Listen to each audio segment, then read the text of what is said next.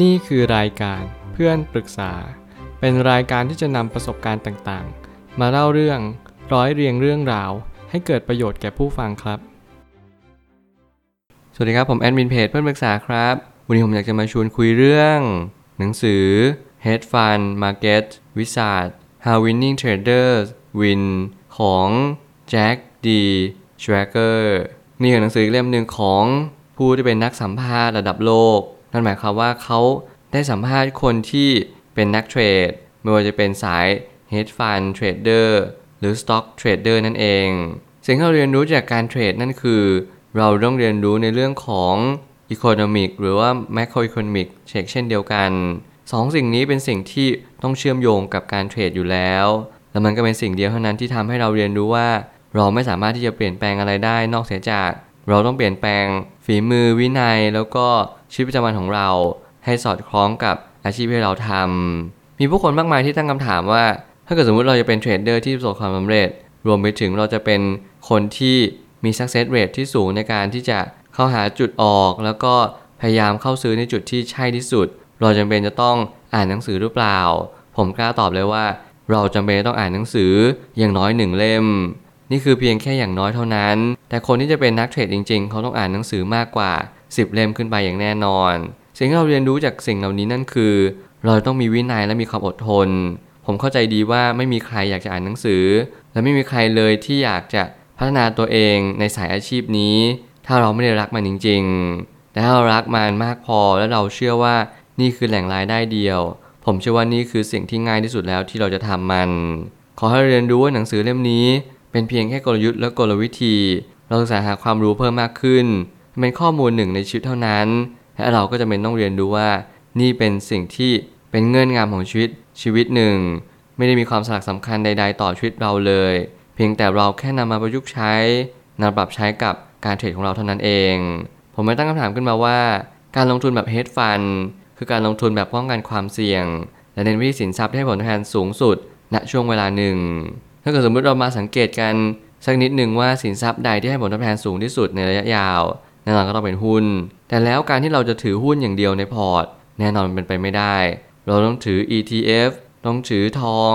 ต้องถือดัชนีน้ำมันรวมไปถึงดัชนีอื่นๆมากมาย บางคนเล่นกองทุนบางคนเล่นตราสารหนี้สิ่งเหล่านี้เป็นสิ่งที่เราต้องเรียนรู้และศึกษาเพิ่มเติม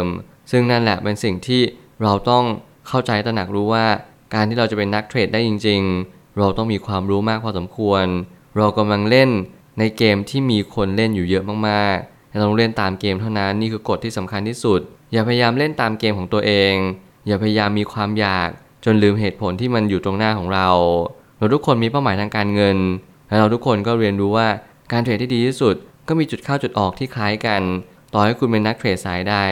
คุณจะเป็น hedge fund trader คุณจะเป็น stock trader รวมไปถึงเทรดเดอร์ในแขนงอื่นๆ คุณก็ต้องมีจุดเข้าจุดออก และ position sizing ที่ชัดเจนที่สุด ไม่เช่นนั้นคุณก็จะขาดทุนในระยะยาวอย่างแน่นอน หากเราประยุกต์ใช้กับการลงทุนในทุกรูปแบบ การลงทุนก็คือสิ่งเดียวกันนั่นคือ การซื้อสินทรัพย์หนึ่งเพื่อเพิ่มผลตอบแทน และแน่นอนว่าถ้าเกิดสมมติเราไม่มองหุ้น คือหุ้นเรามองหุ้นคือสินค้า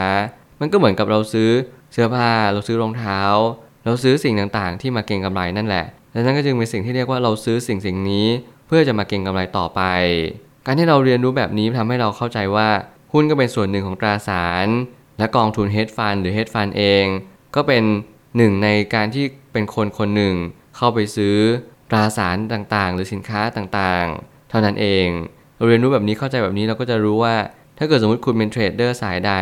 คุณแค่ต้องรู้จักตัวสินค้านั้น ให้ได้ถี่วนพอสมควร รวมไปถึงการให้เรารู้จักแหล่งทองแท้นี่ก็เป็นเหตุผลที่สำคัญไม่แพ้กัน ขอเพียงแค่เราเรียนรู้จากตลาดของเราให้มากที่สุดเท่านั้นก็พอแล้ว และนั่นแหละคือกุญแจที่จะไขไปสู่ประตูของความสำเร็จอย่างแท้จริง แต่การเทรดนั้นมันก็เป็นสิ่งที่เพิ่มความท้าทายอย่างยิ่ง เพียงเพราะแนวโน้มจะมีความเชื่อมโยงกัน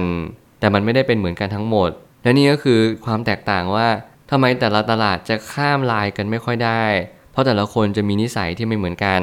คุณเทรดตลาดฟอเร็กคุณเทรดเฮดฟันรวมไปถึงคุณเทรดคริปโตแน่นอน 3 ตลาดนี้มีความเล็กใหญ่ไม่เท่ากันและมีความดุเดือดต่างกัน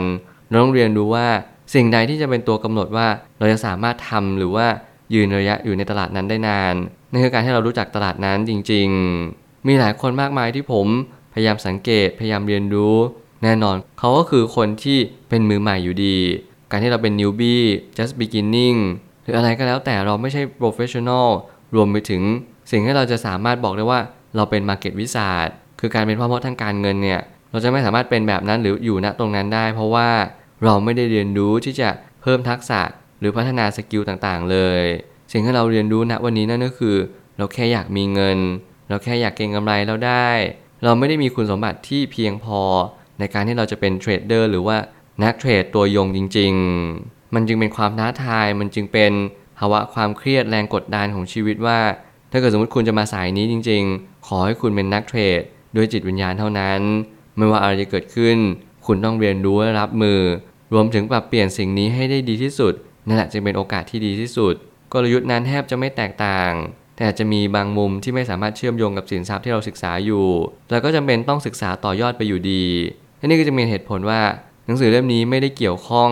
กับการเทรดตรงๆ แต่เป็นหนังสือที่เราต้องเรียนรู้แต่ละคนว่า การที่เขาทำกองทุนเฮดฟันเขามีความคิดยังไง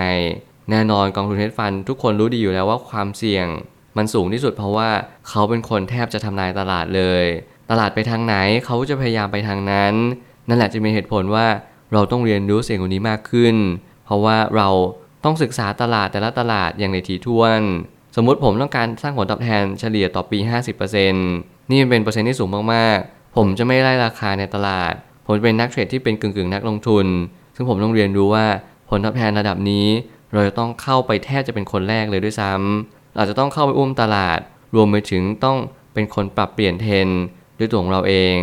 แต่นั่นแหละจึงเป็นความเสี่ยงอย่างยิ่งที่เราต้องมีประสบการณ์และทักษะสูงพอสมควร